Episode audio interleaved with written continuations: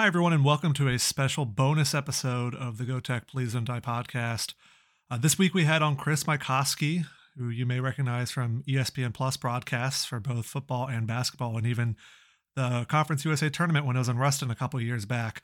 We had a lot of fun talking with him. We talked to him for, I believe, over an hour. So we had to cut some of that back a little bit um, for the main show, but I figured that we'd go ahead, put this out here in full, the full interview Uh, that we had with Chris Mycoskie. So here you go.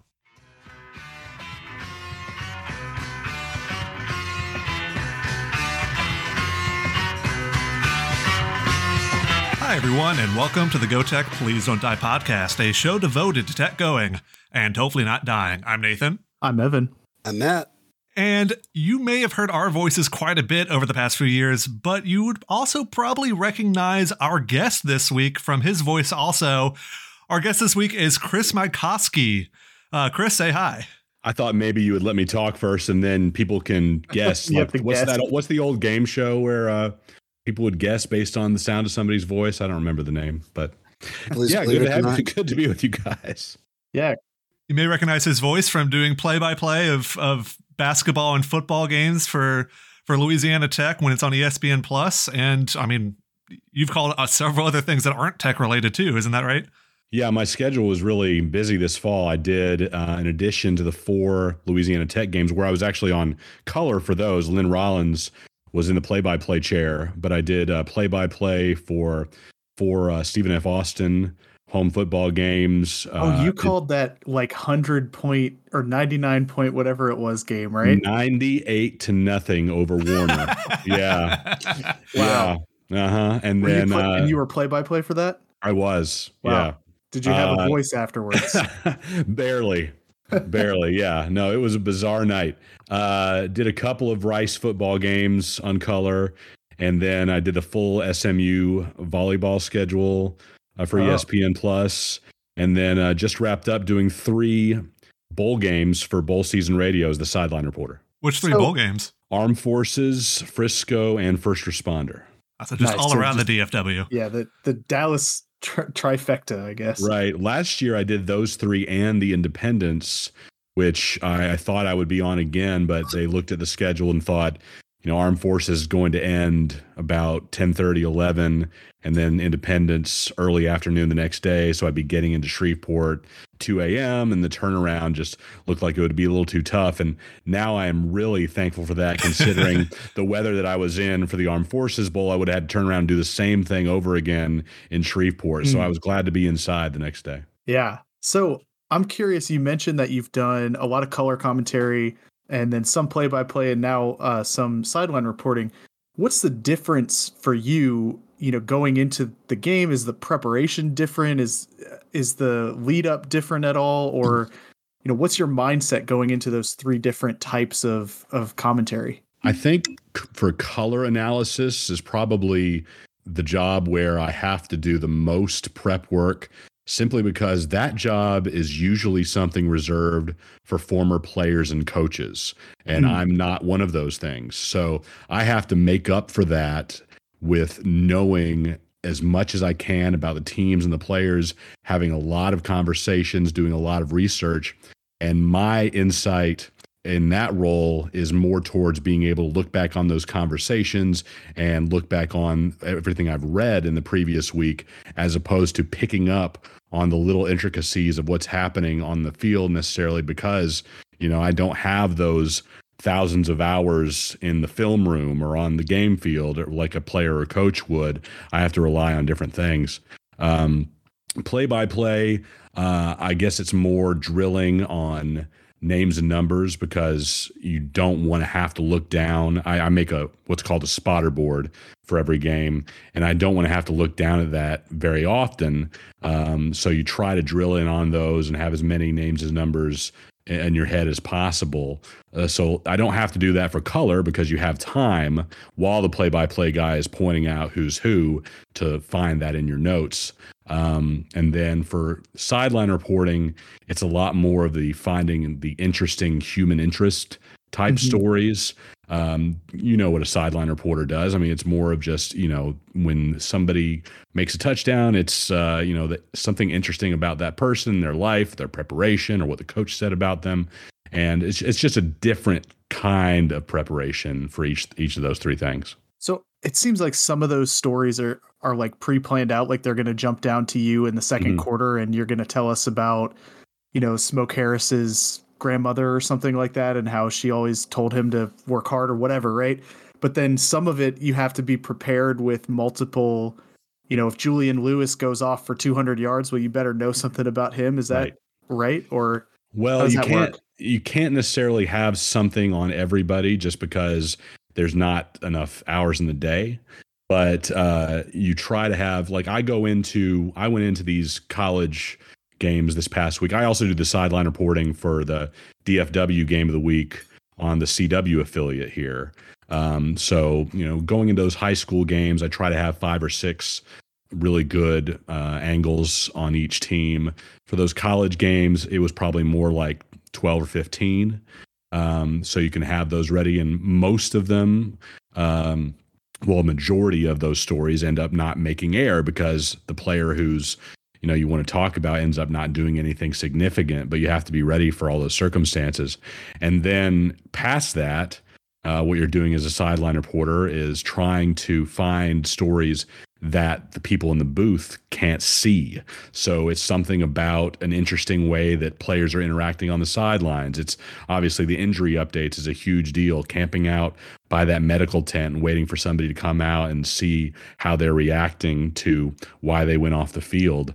Um, and, you know, hopefully you get a chance as a sideline reporter to interview Uh, both coaches at halftime and making sure those things are interesting. I think the the main thing that I preached as um, somebody who used to kind of um, guide sideline reporters in a previous job, I was I was somebody who kind of mentor the people in that position, and you just have to make sure the questions you ask are something that it's clear that you did your research. And you are very much dialed in to that opening half of football. And in your post-game interview, obviously the whole game, you don't want to ever ask a simple enough question to where I could have walked in off the street without seeing a second of that game, just looked up at the scoreboard and asked that question. Uh, so that's when I hear it, when I hear a sideline reporter ask something, it's like, I could have asked that and I didn't see a single second of that first half. It makes me cringe. Ooh. So what, what type of question would that be? Give a bad uh, example.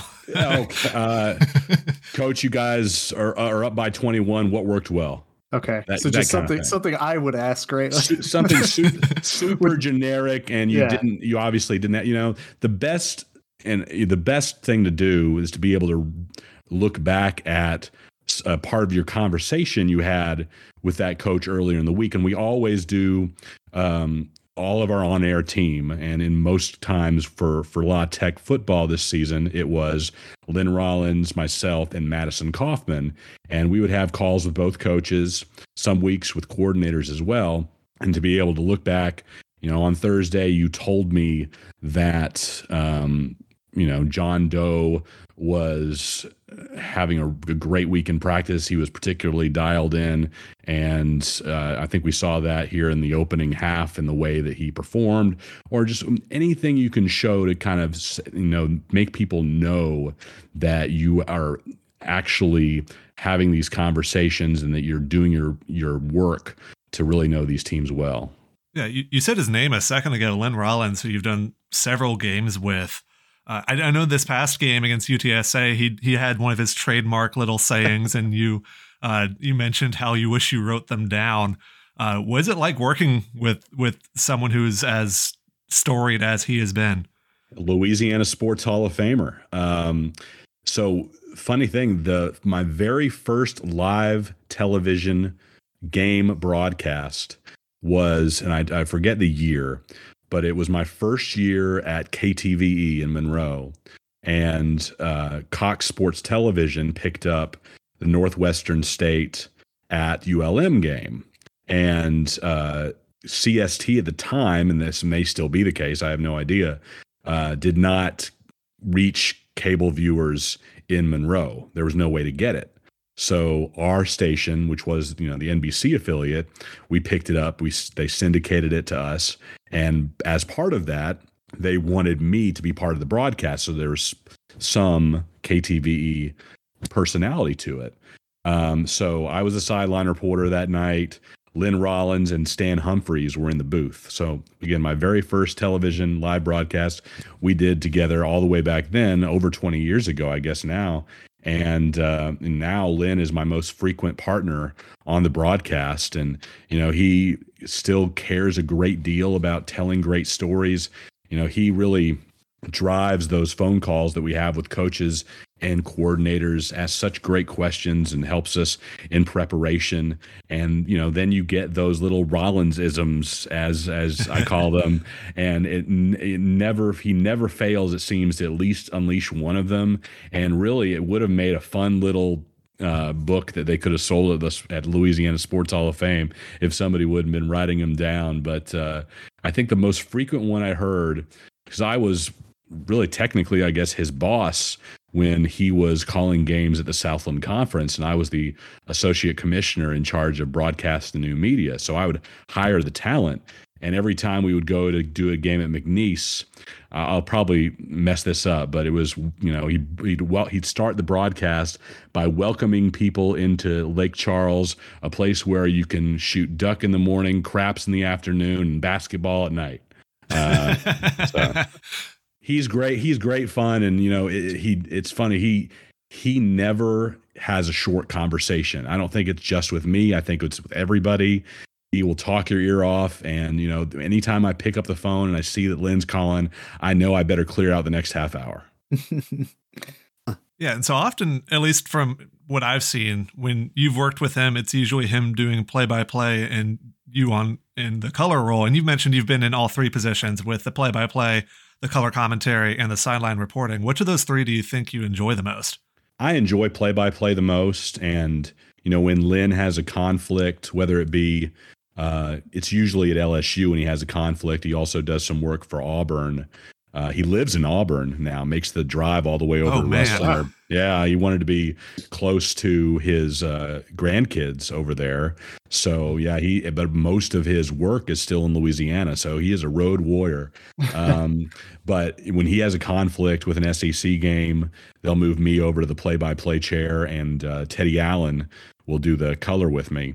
So I, I, I think my future is in play-by-play, and I really enjoy it. Just kind of being able to be that lead on the broadcast, and, you know, kind of figure out where the direction should go, setting up the sideline reporter, setting up the color guy to make a great point, kind of mm-hmm. just being the quarterback of the show. Uh, I really enjoy that. And I think it also helps me in my preparation because I can kind of outline the stories that I think we need to touch on, and I know I'm going to hit them. Whereas if I'm doing color, I can kind of ask Lynn, all right, be sure to guide me into this coming out of the commercial break, but it may not be exactly where I want to go, that kind of thing. So, uh, Again, it's. I think that's probably long term uh, where I need to be as well, because, you know, I'm never, and I've and I've had this conversation with people who scout talent for E S P N in the linear sense. You know, hopefully being able to get up to do games for E S P N U and two, and, you know, obviously the mothership someday. I'm never going to get those roles as a color analyst. Those are going right. to go. Those are going to go to former coaches and players. I just. You know, no matter how well I do, that's not my background. That's not who they hire for those jobs. Right. Yeah, they really they wouldn't hire Joe Buck to be the Monday Night Football guy for E S P N proper. They they could have taken you instead, I guess. My wife, is, you know, I don't think she quite knows how hard it is to get to the top of this this business, but she asked me uh, not too long ago, like, do you think you're ever going to call a national championship? I was like, that's a far. Re- I mean, I I I did not. My career has been so fractured. I mean, I'm forty-four years old and I still haven't cracked that linear uh, set yet. So, you know, I'm, I'm thrilled to be doing what I'm doing. Obviously want to keep rising in the business, but uh, you know, I had, I haven't been concentrating on play by play for very long. So, um, you know, I'm happy to get where I can get, and we'll, we'll see what happens. Yeah. So, I mean, this seems like a good time to get into like your background? Like, how did you get into this? Why did you oh, want to do well, this? Before you do that, uh, me being me, I've got your LinkedIn pulled up here for your education. and, Doing this uh, research on the air. Uh, just wanted to, did you go to Mizzou? Started there, and um, I've talked about this publicly now, so I guess I, I can get it out there. I flunked out after three years. Uh, so I was spending way, way, way too much time at the student radio and T V stations and not enough time studying or going to class. So, oh. um, so you, yeah, well, we, uh, I live in Kansas City. Okay. So I was, uh, I was like, whoa. And then I also saw you were a bat boy for the Rangers in the nineties. That's my first LinkedIn ra- entry, right? My, my very first job. Uh, yeah. So, you know, you can't get that particular job without some kind of connection.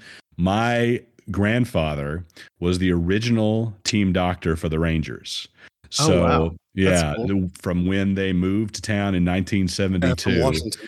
Yeah, yeah. So he was a family doctor in Arlington in nineteen seventy-two, and there really wasn't very much of anything there. And uh, he became the team physician and held on to that p- job until he retired. And, you know, had great relationships with everybody, including uh, Joe Macco, who was the clubhouse manager. And they were both day one employees. So, you know, he cool. kept pushing, you know, whenever Chris turns sixteen, I know he'll want to do that. And yeah, that's the, the ultimate dream job for, for a kid who loves baseball. And that's pretty cool. And then it, did you finish up at Southeastern in Hammond, Louisiana? Right. So um, after about ten years working, uh, decided to finally finish up and get that degree. And then ten years after that, I got my master's. So see that um, from the University of Cincy. Yeah, and I'm starting next week. I will be an adjunct professor. professor. Yeah, so that starts next week. So you go from college flunk out to adjunct professor uh, in the course of twenty-two uh-huh. years. So uh, I'd say I turned things around academically. Yeah, Not I wasn't bad. expecting an inspirational story when we sat down to to do this. Yeah, don't don't let your dreams be dreams. Just fun stuff. Yeah. So, so was it the being a bat boy with the Texas Rangers, turning that into the broadcasting career? Is that, or was, I guess it was probably more the student radio. Well, I, while I you were at Missouri, I started, I started making connections when I was a bat boy for sure. Um, you know, just kind of trying to meet every reporter and broadcaster I could, because that's, even then it's what I wanted to do. My, uh, my other grandfather was a sports writer. So, uh, getting to do what he did, you know, he was kind of always my idol professionally, and my mom was a great writer as well. So uh, I was focused more on that. It was when I was sixteen or seventeen and, you know, the voice had fully dropped that somebody, uh, I was interning at the Fort Worth Star-Telegram, and somebody there wanted to introduce me to a friend of his at uh, W B A P, which is the big news talk radio station in Dallas. And uh, it was really from there where broadcasting kind of became my my dream after that. Before that, yeah, it was it was wanting to be a sports writer. That's really cool. So did someone tell you like, oh, hey, your voice dropped and it sounds nice? Like you should. it was it was something. It was just something along the lines of, with a voice like that, you need to meet my friend at the radio station. Okay. And, uh, you know, from there started, uh, you know, learning, obviously, as a high school student. And I was on the air Uh, at W B A P doing reports on Ranger games and Cowboy games before I graduated from high school. So they wow. offered they offered me a full-time job before I went off to Mizzou. And, you know, I had to think about, you know, do you stay here and, you know, get to cover the teams you love, and you'll figure out school at some point, maybe go to U T A or whatever. And, um, you know, ultimately decided... U T A? That's where yeah. yeah. Hey, there you go. So I, I considered it, but ultimately just decided, you know, the lure of Mizzou and going to experience all they had, you know, was, was too much. So, um, you know, came back. well, yeah, that football team was, yeah. Well, yeah, there you go. Uh, but I did come back, those, those connections. And I, I interned there again during college.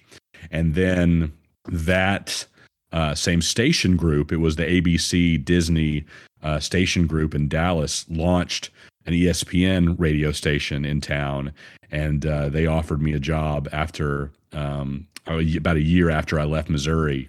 So I was a I started there three months after they launched.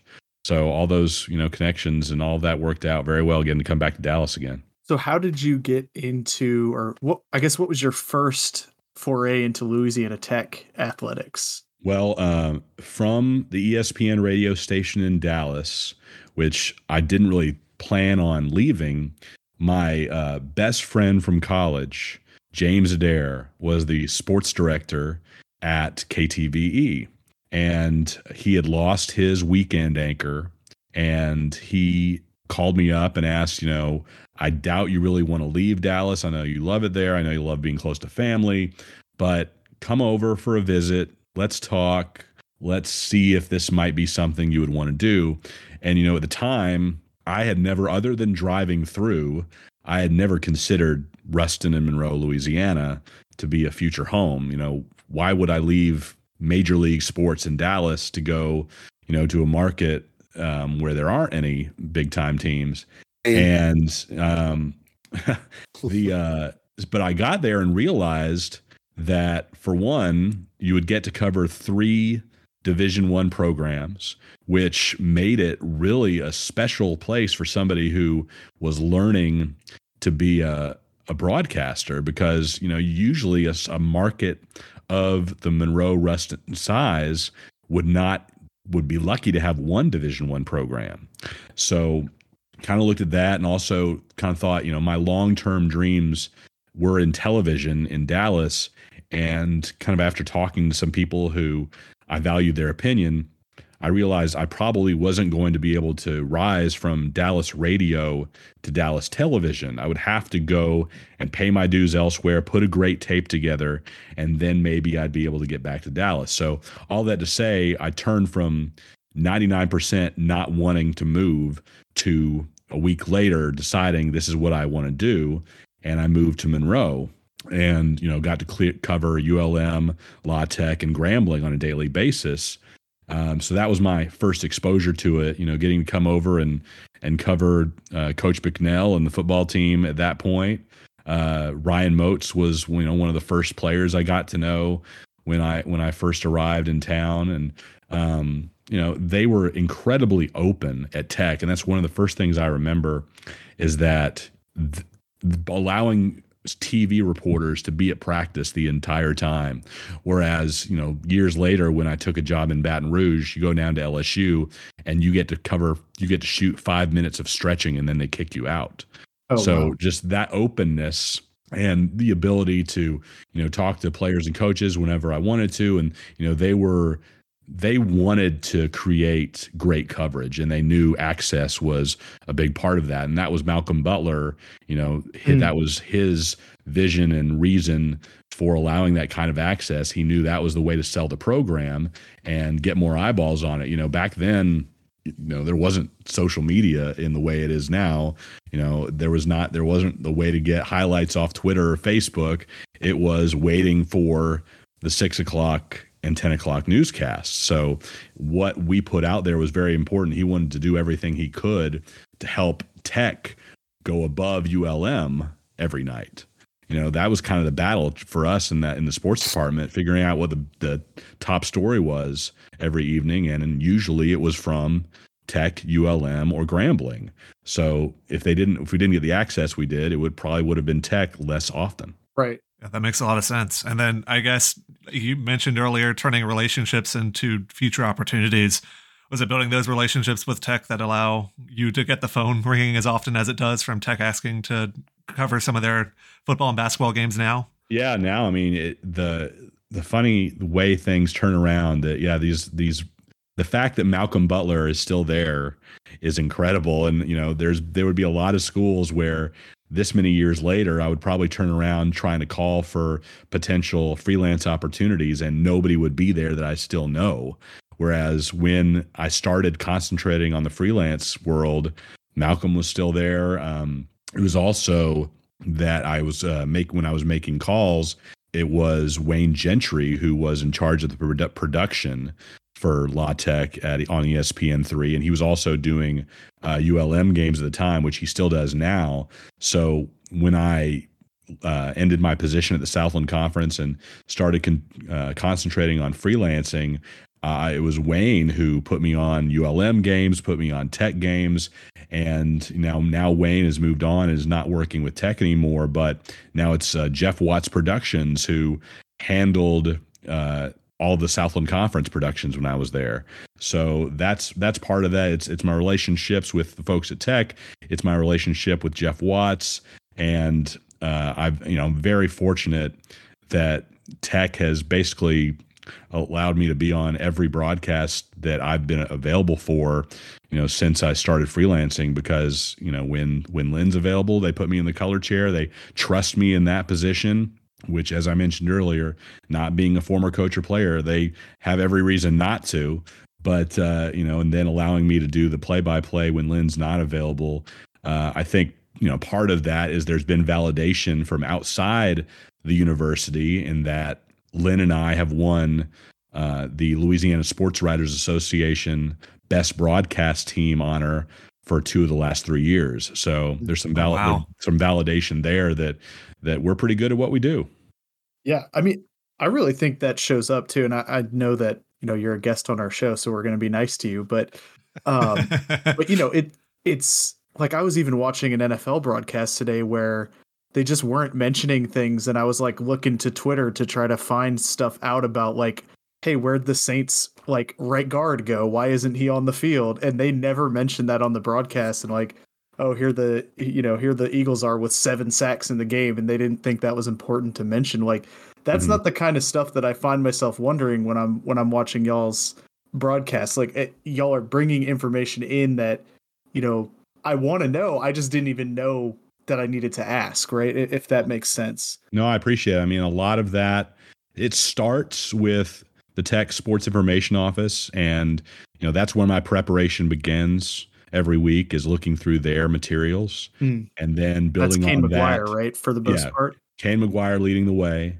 And then uh, past that, obviously the conversations, as I mentioned, that, uh, that I'll have with the coaches, those are invaluable. And, you know, lead to a lot more information, and it expands on some of the stuff that Kane has started us with. Um, but yeah, that's that's what we try to do. You know, have all that relevant information available, and you know, even if you you know you put it on your sheet, hoping that it is available and and it is relevant on game day. Uh, some days it's not. Some days, you know, you think you have a good tidbit, but it never fits, and mm-hmm. that's just the nature of the business. So when you're when you're working, you know, obviously it's your job and you do all this preparation. Do you, do you get lost in it at all in the moment? Sometimes are there moments that stand out to you that you've gotten to be a part of that you're like, wow, that, you know, like I imagine the, the kick six, uh, whoever it was that called that for sure. Auburn is like, that's, that's the highlight of their life, right? That they got to right. call that. I mean, how much of it is like balancing, okay, this is my job, I've got to relay information, versus like, oh my God, like this amazing athletic play just happened. You know, what are your thoughts on that? Well, you definitely have to to hold back and not go over the top, because if you do, if you do, you're going to eclipse the moment potentially. And you have to let what's happening on the field speak for itself in a lot of those instances. You don't um, imagine, imagine me calling the kick six and I'd be, oh my God. Well, first of all, the F C C fines would be extraordinary. Yeah, I'm not there to well, edit all that out, Matt. Yeah, and I'm not going to do that. But uh, yeah, I was. That's a great question that Evan had, though. Is uh, he was kind of talking about getting caught up in the moment. I mean, you've never had to call games or anything where you're kind of like a, a homer. The teams. That's something I've always wanted right. to ask someone in broadcasting. Like, it, there's obviously you're profession. You're a professional. You're not going to let that get in the way of you doing your job. But if I was in broadcasting, uh, for some reason, I would get assigned to Tech. It'd be really hard not to be a homer for them. I mean, I hear it all the time in broadcasting. I, so, I mean, you don't you don't ever really have that problem, though, do you?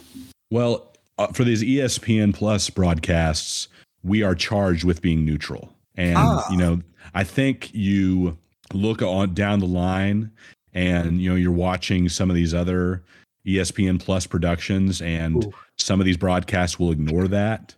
Yeah, and definitely, yeah, definitely. be yeah. Oh and goodness. and unfortunately, one of the things that's gone by the wayside with recent E S P N layoffs is there's people who used to be really in charge of quality control and they would we it was the case when I was running things uh, for a broadcast perspective at the Southland Conference, where we would have weekly calls and talk about, all right, this broadcast sounded a little bit too um, oh, wow. nickel centric, or you know, just to give an example.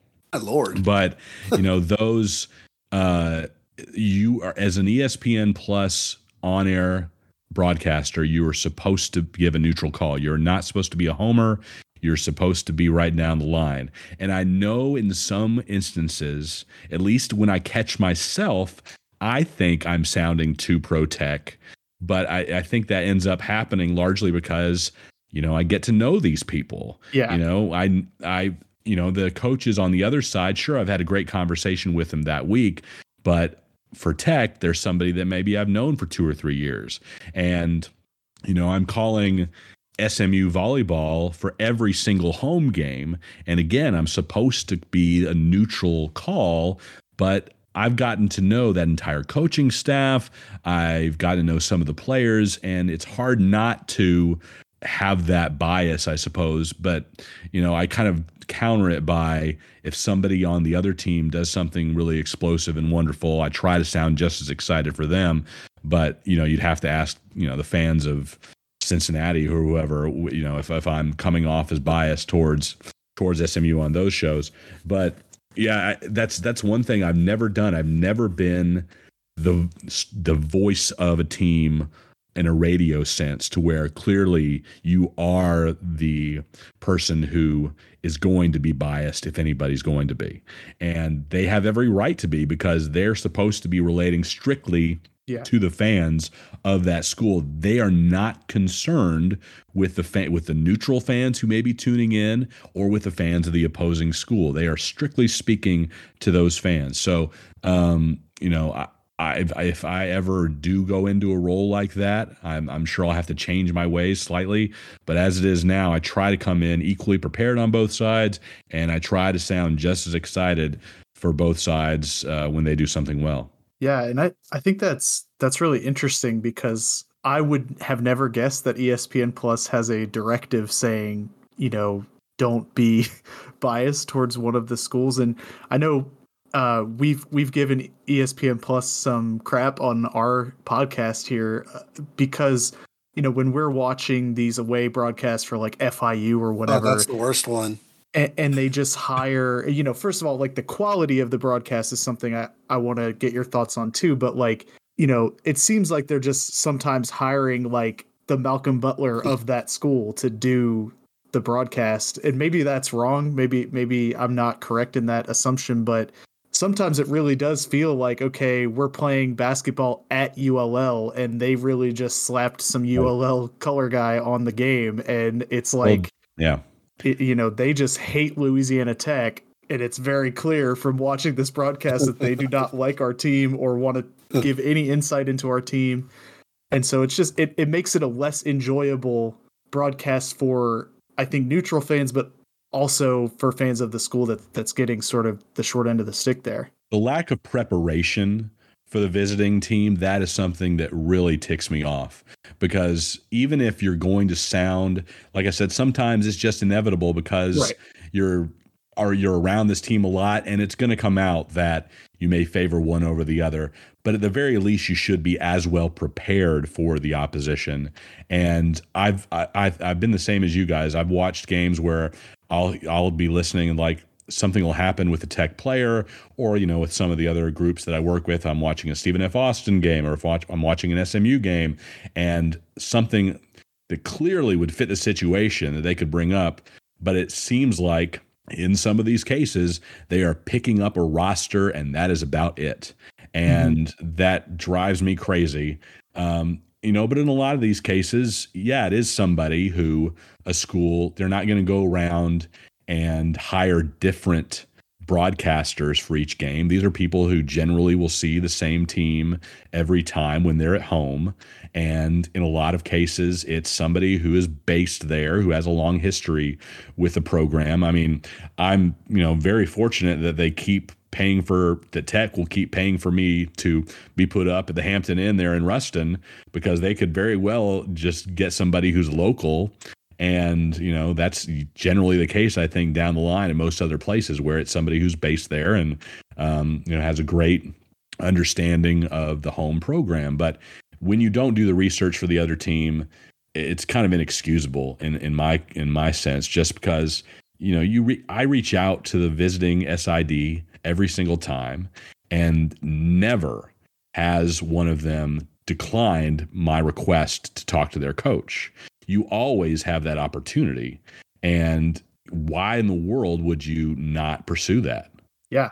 I mean, and, and like I said, it, it shows up in the end product too. Like, I think as a fan of, you know, as a fan of Louisiana Tech, like, obviously I want to hear things about my team, but really, I mean, what we try to do on our show too is like preview the other team so that our like fans of Louisiana Tech are kind of like, oh, okay, here's a player that I should like know something about, right? Well, like, it, so it we helped. try to give that little uninformed, like, we're not calling the coaches, we're not having in-depth conversations or doing that. But I think what you do is taking it, taking what we're trying to provide, just like to the actual professional level, right? Well, well, well, when we do it, it, it feels mostly like it makes the game more enjoyable for any of our listeners who might want to tune into the game to watch.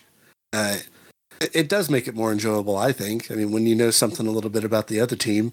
Yeah, and I, yeah. Lo- I love coming up with those, you know, fun tidbits about, about the team that's coming in that we haven't seen yet. And I know most of the fans for Tech haven't seen yet. It's it's what makes part of that fun. If I was seeing the same two teams over and over and over again, that would get awfully boring. So, you know, sometimes that's, you know, a self-criticism.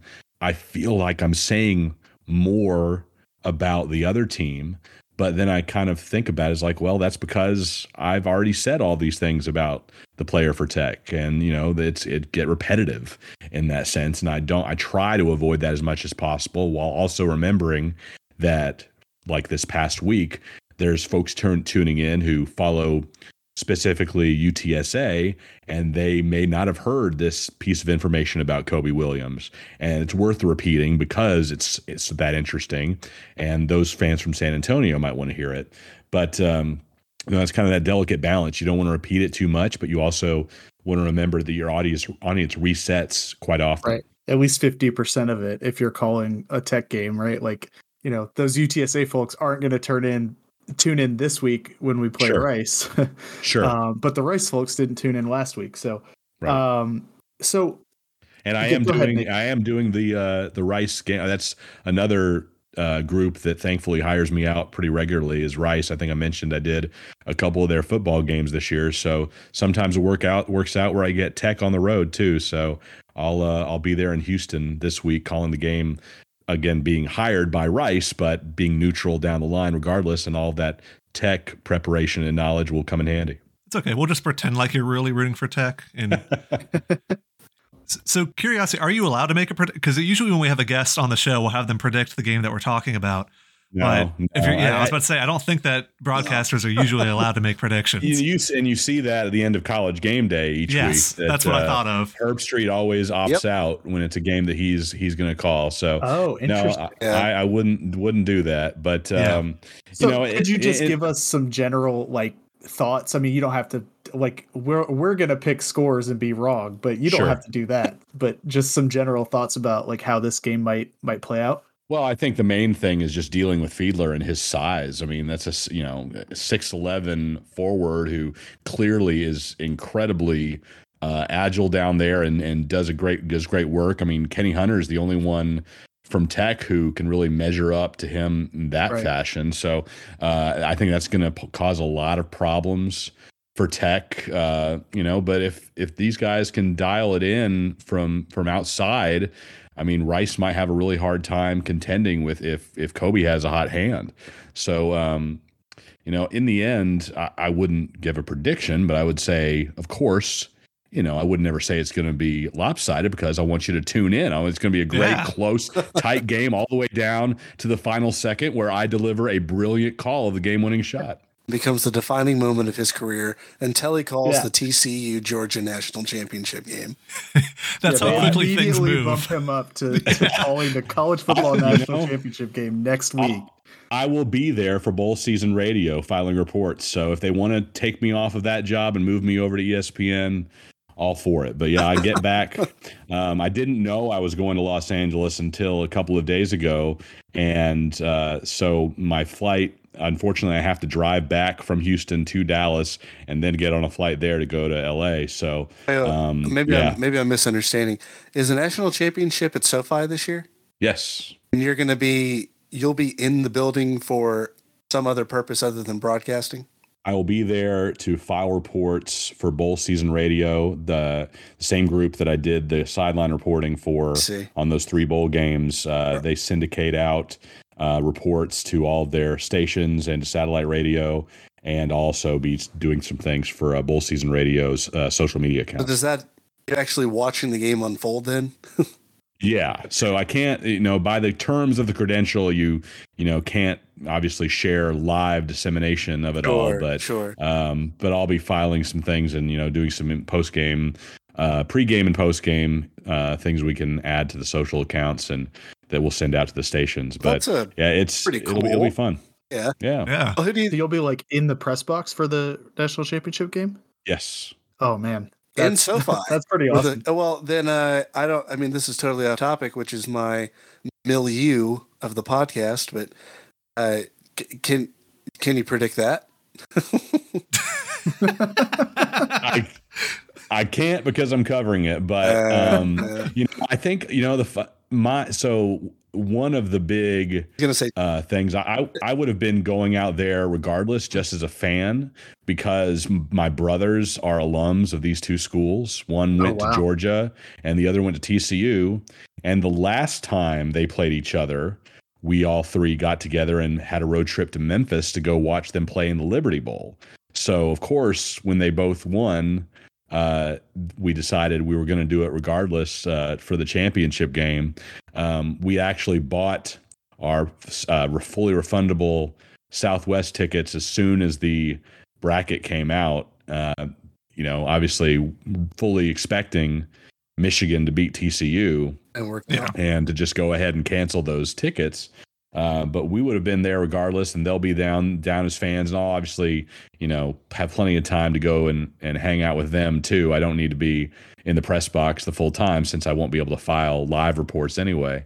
So uh, you know, I'll go I'll go back and forth between where they're sitting and and the press box. But it'll be a it'll be a really good time, not just for work, but to be able to enjoy it a little bit with them too. Yeah, being able to go to the oh, national yeah. championship is pretty pretty unbelievable. I mean, that's up there with me going to like a, the Super Bowl someday. That's uh, pretty incredible.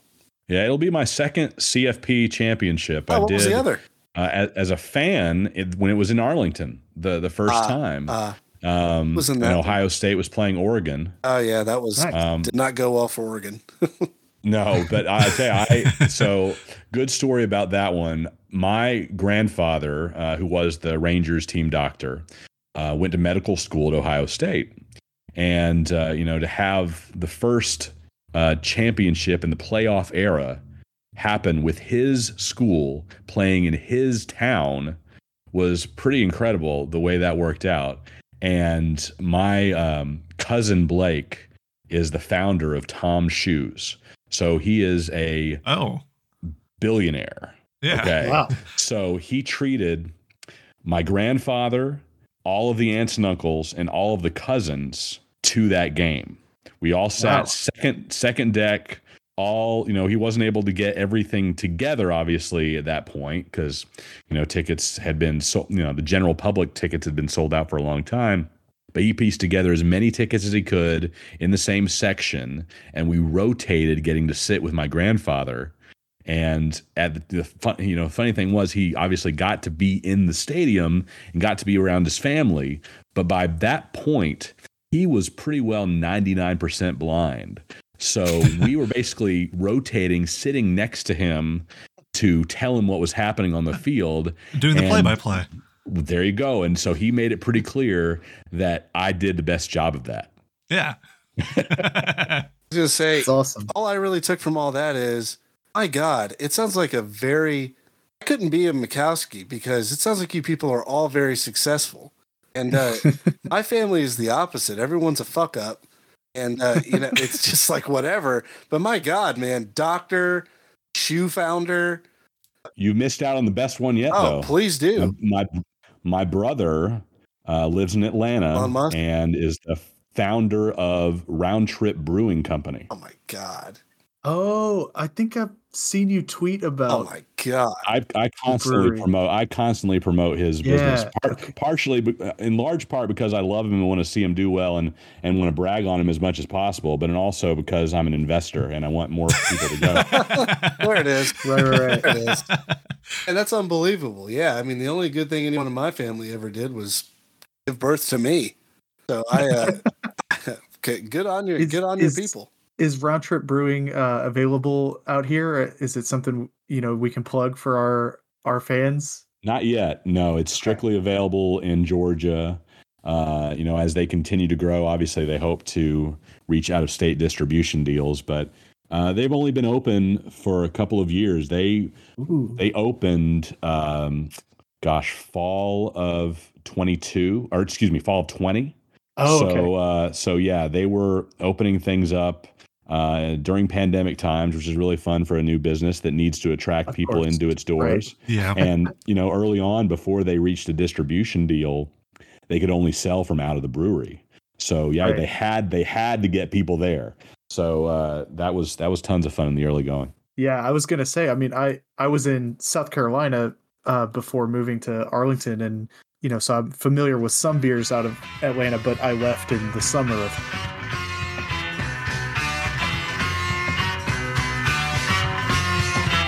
to come to That's Texas. Right. So, but this, uh, I'm looking at their website, and the Thai chili lime has my, has piqued my interest. The spice. That's my wife's favorite for yeah, sure. That sounds really good. So, uh, yeah, if you, I mean, if you can hook us up some way, we'll, hey, and, each, and whenever you're in Atlanta, you'll get the V I P treatment. Don't worry about that. Uh, okay. I've, I've right. added that to my list of things to do if I'm ever in Atlanta.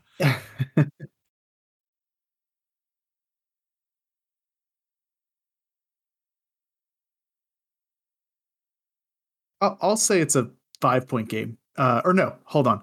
I'll say it's a two point game and Chris gets to call a buzzer beater. It's just, oh yeah, it's just like a it. bad, it's just a bad buzzer beater for, for us and our fans. Um, the crowd goes Chris mild. Gives, Chris gives the call of his life, and, and they invite him to replace whoever is on the call for the national championship. Yes, game next the man week. who called the re- I, you know, if I got to call, if I got to, to do that and they'd move me over to replace Chris Fowler. Yeah. do, do you think at that point, because I would be his partner in the booth, that Herb Street would unblock me on Twitter? Why did Herb? Okay, we got to hear this story. Yeah, I really don't know, but uh, I, it was probably it was probably something to where he was talking down about F C S football on game day one day, because uh, I used to get I used to get really defensive about that when I was at the Southland. Because you were the. I, Would you say associate?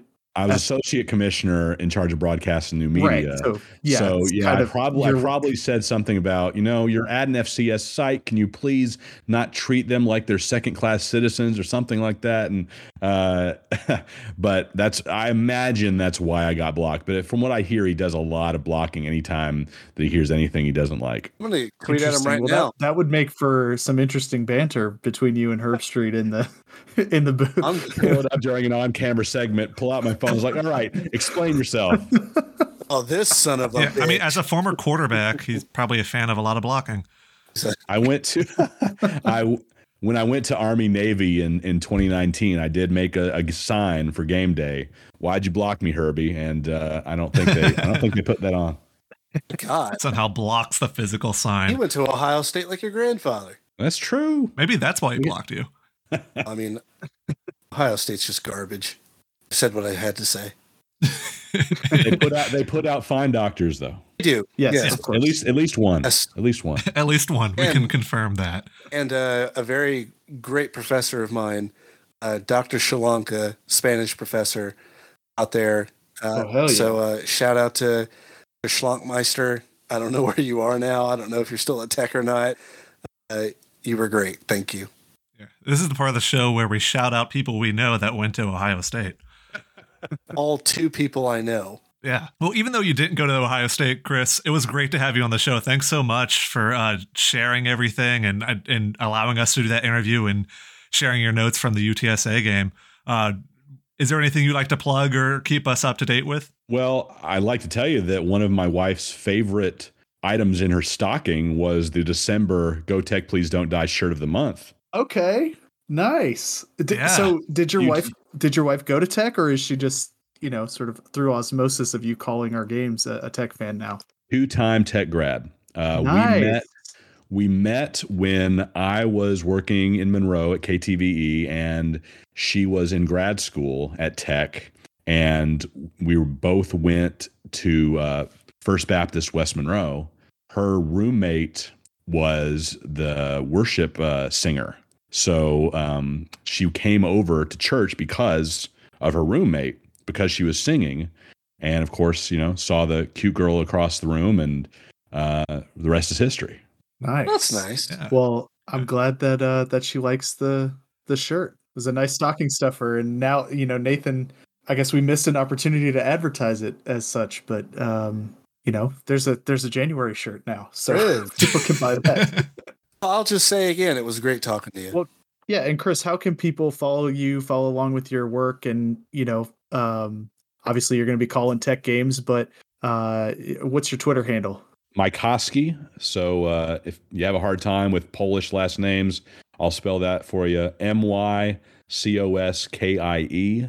And uh, the link on my Twitter is to my uh, website, which includes a calendar of all my future broadcasts. So you can check those out. If you know, most of the time when Tech is on E S P N Plus, you'll find me there. When uh, by the time Uh, they scheduled out games this season, I already had a couple of conflicts, so I won't be there for all of them this season, but uh, I'd say ninety percent. Fantastic. I have one more question for you that I forgot to ask earlier.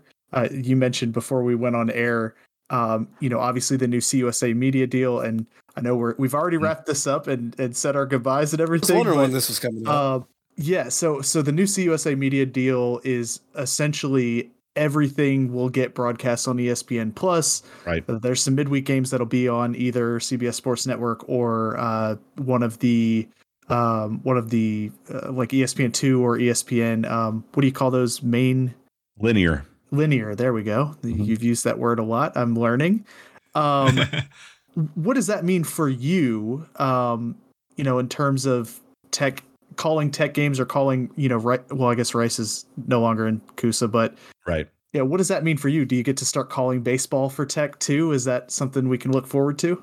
Remains to be seen, I guess, but I've certainly made it known to Doctor Wood and uh, the rest of his team that I would be interested in as many games as they can give me. Uh, you know, the fact that I, I do have a full-time job Uh, over here in the Dallas area. So uh, they're very flexible right now about all of my freelance opportunities and allowing me to work remotely when those happen. But I may be pushing the limit a little bit if I'm going to Ruston for midweek baseball and softball games. Uh, right. So we'll have to see about that going forward. But uh, it's, it's exciting in the fact that all of the Conference U S A schools are going to ramp up their broadcast efforts because you know, what most of them are doing right now for baseball and softball, as far as cameras, as far as graphics, and as far as simulcasting the radio feed on, on C U S A T V, that's not allowed on E S P N Plus. So they're going to have to to ramp things oh. up and make things better. Uh, and that's going to be, I think, great for, for everybody starting with the, the twenty-three twenty-four school year. But as far as the the volume of games that I end up doing, Uh, I hope it's a lot. Uh, that decision is not made by me, though. Yeah, and um, can I just can I just say hell yeah? Because man, watching baseball on, on C U S A T V is uh, real rough awful. Sometimes with the uh, single camera that looks like a webcam from two thousand seven. um, yeah, I mean, I, I think there were a few schools, um, you know, and I hate to do this, but Southern Miss, I think, had a pretty good broadcast. Uh, So that's the only praise they'll ever get from from us on our show. But okay, I'll edit yeah, that part out. Please do. Yeah, the, the multi-camera, you know, um, obviously the guy saying Pete Taylor Park Magic seventeen times was a little annoying, but but then we got to make fun of it when we won the championship uh, right. on their field. So it's the only baseball I've got to call at the Love Shack so far was the tournament. I did the first two days when Tech hosted. And uh, and then Tech also did one game ahead of that, as basically a dress rehearsal for the okay. tournament broadcast. They didn't want the first E S P N Plus show in there to be the first game of the tournament. So we did uh, one a few weeks prior. And uh, I got to, I basically got to pick my partner on that one. So Kyle Roberts uh, joined me on that broadcast, which was awesome. Kyle and I have been friends for twenty years. He's actually known my wife longer than he's known me. So, uh, you know, getting to call a game together for the first time was really special. That's awesome. Um, so the first two days, that would have not included the the double comeback victories over Southern Miss, right? That the main highlight of the first two days, if you want to call it that, was that the fourth game of the day on day one went until three thirty a.m. Oh, yeah. Okay. So I was on that call, oh, and no. then I was scheduled. You know, originally I didn't see it to be any kind of an issue because, you know, the game was going to wrap up around, you know, eleven or twelve. That's fine. And I can be back in the chair by eight a.m. for a nine a.m. first pitch the next day. But the fact that we ended at three thirty and then I had to be back in the chair for eight a.m. for game one of the following day. Yeah, I, I've been better as far as my uh, ability to call games because, yeah, going on complete sleep deprivation. So you I, actually I, did that? They didn't They didn't yeah. move it around? No, oh, the, wow. the, they we tried, and I want to say, um, so Malcolm, it was that that weekend, it was a rotation between myself, Malcolm Butler, Kyle Yeomans, who does a lot of stuff for Conference U S A, and Lynn. And uh, for whatever reason, we couldn't make it work. I think would have what had to happen would be Malcolm moving into that early slot, and that was the only formula that would have worked to make it handle the rest of the rest of the, of the day. So um, Malcolm had, I want to say, an interview on the selection committee for an, uh, one of the coaches, and I don't remember who it would have, it would have oh. been. Maybe softball. Yeah, uh, if that timing's correct, that could be. Um, He Maybe was announced. I, I I was just looking at for the post I wrote the other day. I was looking at when we hired him, and it, it was it was like mid May, I think, maybe late May. So okay. or, yeah, it would have been late May. He was announced, I think. So regardless, he had something he couldn't skip. So no matter how hard I begged, I had to get up and turn around from doing oh, the game that God. ended at three thirty and doing the nine a m first pitch the next day.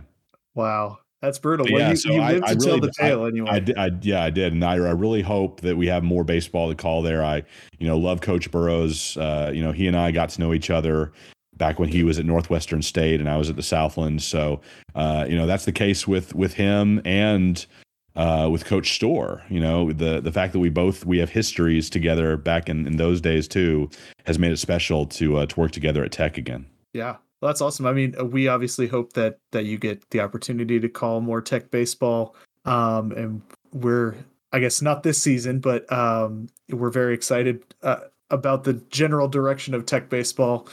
Um, and, you know, you've got Dallas Baptist coming into Conference U S A as well. So um, maybe you won't have to drive so far for for some of those baseball games. Yeah, D B U, their facility is is incredible. I've been there several times. So, yeah, I'll, if nothing else, um, I'll be there, you know, considering that I won't be calling any C U S A baseball this season more than likely until the tournament, um, I hope.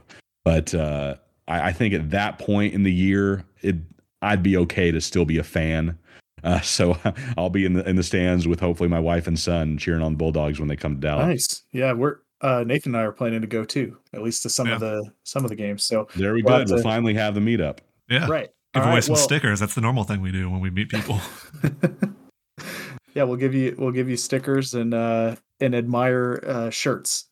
So um, anyway, well, we can actually let you go now because you've been talking to us for an hour and a half on air. So. Man, I'm, I'm happy to do it. I'm glad we finally made it work. I know you guys had to.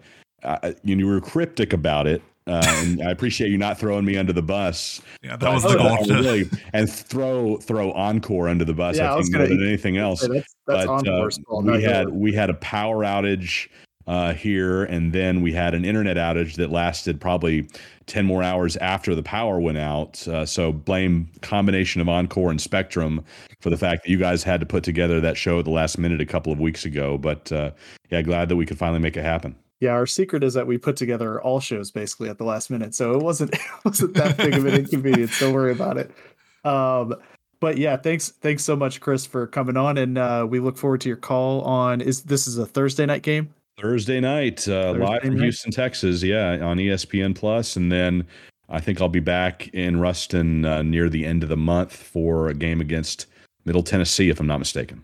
Awesome. Well, we look forward to both of those, and to, uh, have, to, have, you on, to... have to have you on again sometime for sure. Yeah. All right. Thanks, guys. Thank you. Thanks.